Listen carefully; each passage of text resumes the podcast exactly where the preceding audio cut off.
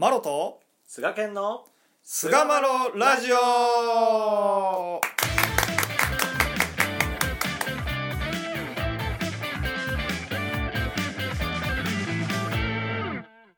さあそれでは始まりました。第526回菅マロラジオはい、えー今回は借り物とね幾度となくこのチャンネルでは喋ってきた借り物という貸し物借り物、まあ、借り物ということについてお話をしていきたいと思いますどうぞよろしくお願いいたしますお願いいたします。えー今回もね、前回に引き続き、えー、諸井正一さんが書かれた成分委員、ね、先人の話を何度も何度もこう聞いては書き記し、えー書き記しという、まあ、親様の教えをお直々に受けた、訓導を受けた先人たちの珠玉のお話が込められているうん、えー成分委員からですね、えーうん。諸井正一さんがどのように、まあ、明治20年代ですよね、どのようなお話を聞いて、えーどのようなお話が語られていたかっていう雰囲気がちょっと味わえるのかなと思って、うん。えーこのお話を持ってきたんですけれども、うん、うん、えー今回もまあ読んでいきたいと思います。うん。えー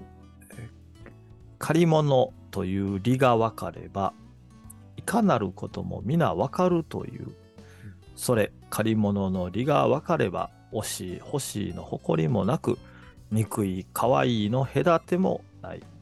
人を恨むる心も入れず、いつも心陽気でありて、腹を立つようなことも分かろうまい。嘘に追奨これ嫌い。欲に傲慢大嫌いというこれも心にわかるであろう。さすればいかなることも皆分かりて、世界は誰一人難儀するものも不自由するものもなく、火と水とのご意見もなく、我が身にかかる闇、煩いもなくなるであろう。そこで世界一列早く借り物の利を悟ってもらいたい。というなれど、1度や2度、3度や5度の話では、耳に聞いても心に理がわからん。借り物の話はたやすいことなれど、日々の行いが話通りの行いでなくては、心に理が分かりだとは言えん。そこで聞いた話は心の内で幾重も噛み分けをしてみて、こうとそれ心に収めねばなろうまいと。ね。まあ何度となくこう話をしてきたお話ではあるんですけれども、うんえー明治の頃の非常に味わい深い文体だなとこうあ感じます。うん。リズムがいいですね。いいですね。う、うんん、非常に。やっぱそうやね、この指摘センスもやったんやろね、この諸井正一さんってね。やっぱり。あったんでしょうね。うん、あったと思いますし、解かれてる人らも、やっぱりその、リズムで覚えてたんじゃないかなって思うんですよ。いや、あるね、多分ね、お筆先なんてもう完全にね、リズムやしね、あれは。日本人の DNA に。えーそうですそうですね、刻み込まれた、刻みね。込まれたリズムやし、三神楽歌もまあリズ、まあ、まさにリズムやし。うん。うん。と思うんですよ、私はね。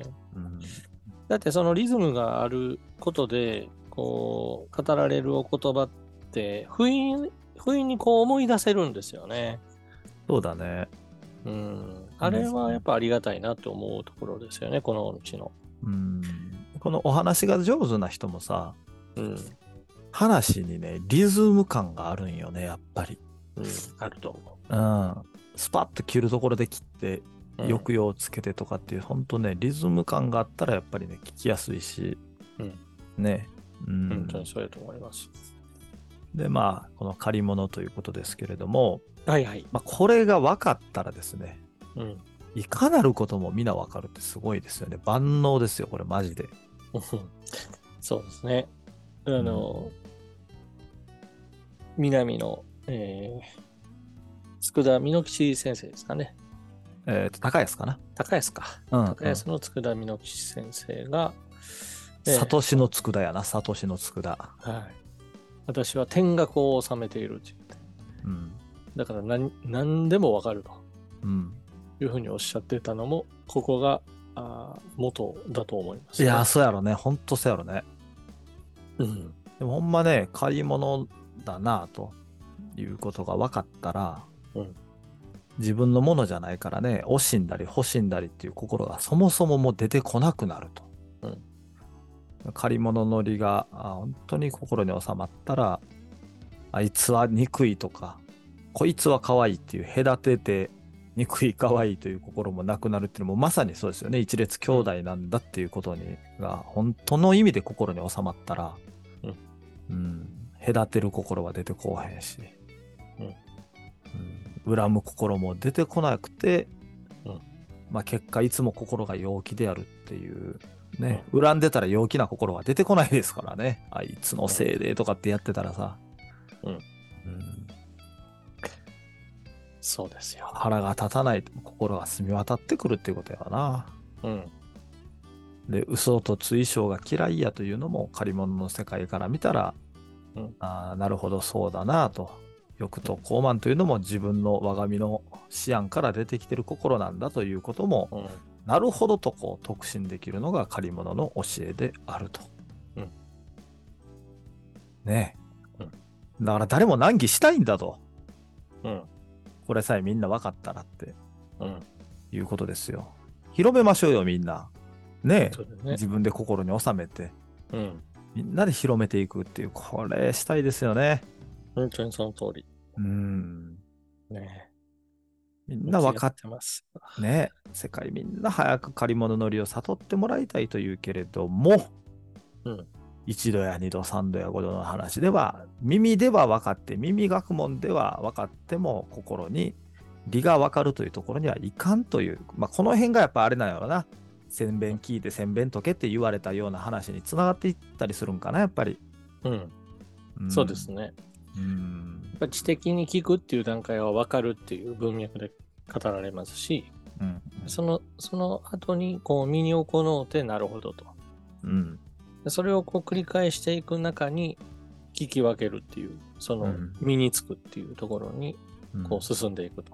うん。まあ、このようにまあ聞かせていただきますから、うん。まあまずは話を聞くっていう前提はあるにしても、まあ、それをこうね、自分の心でこうしっかりと味わっていくと。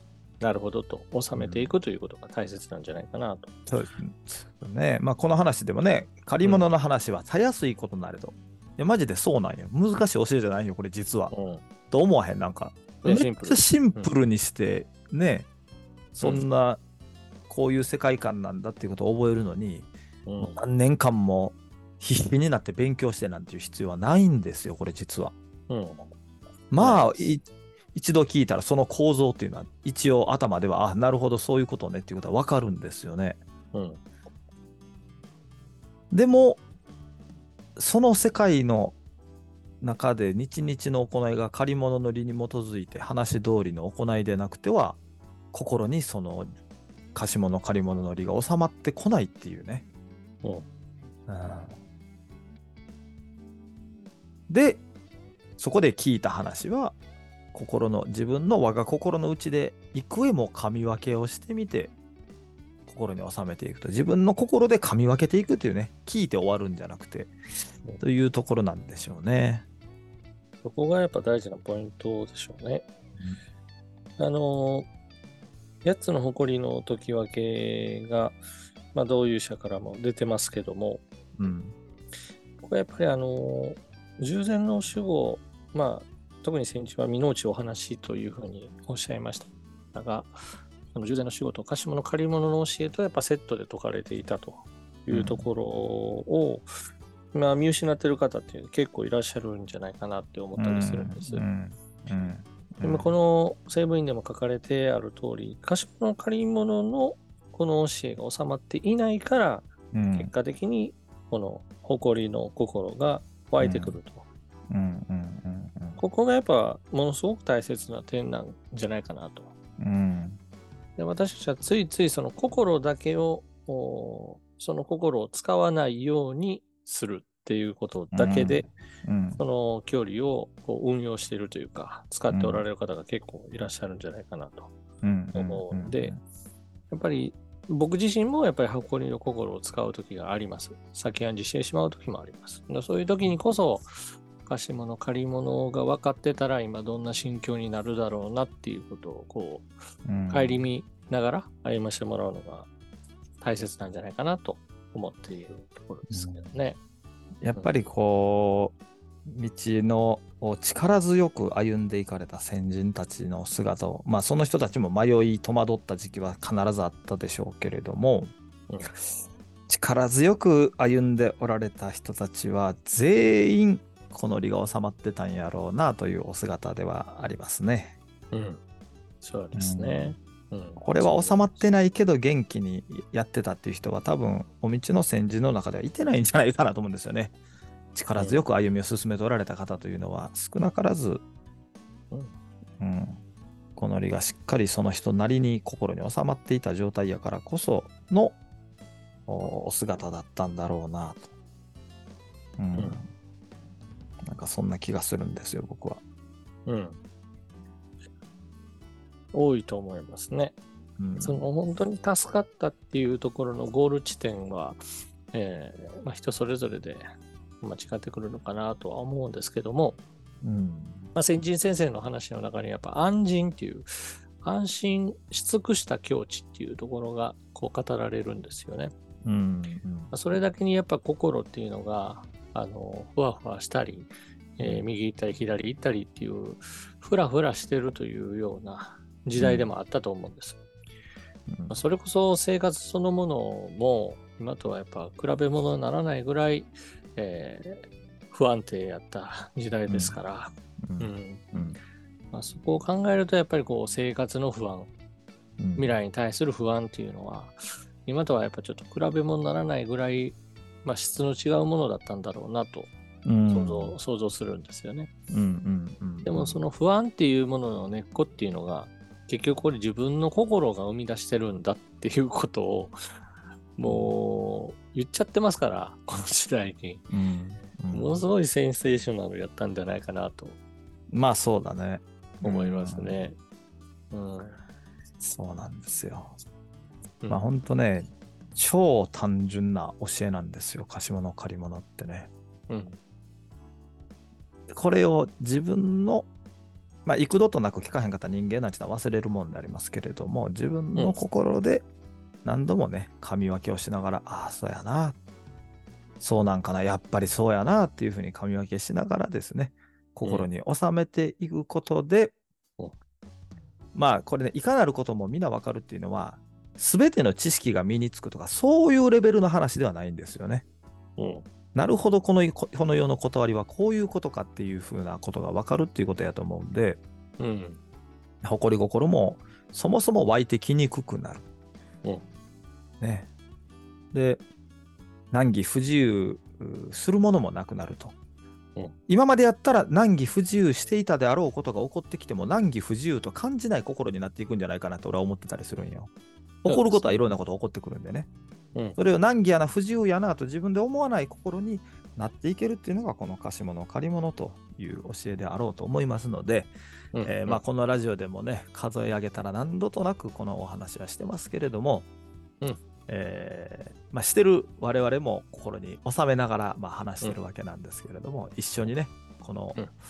利愛を心に収めながらですね、うん。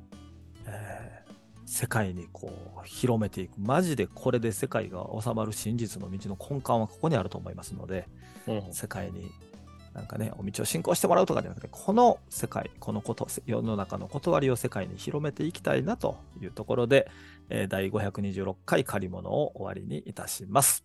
はい。どうもありがとうございました。ありがとうございました。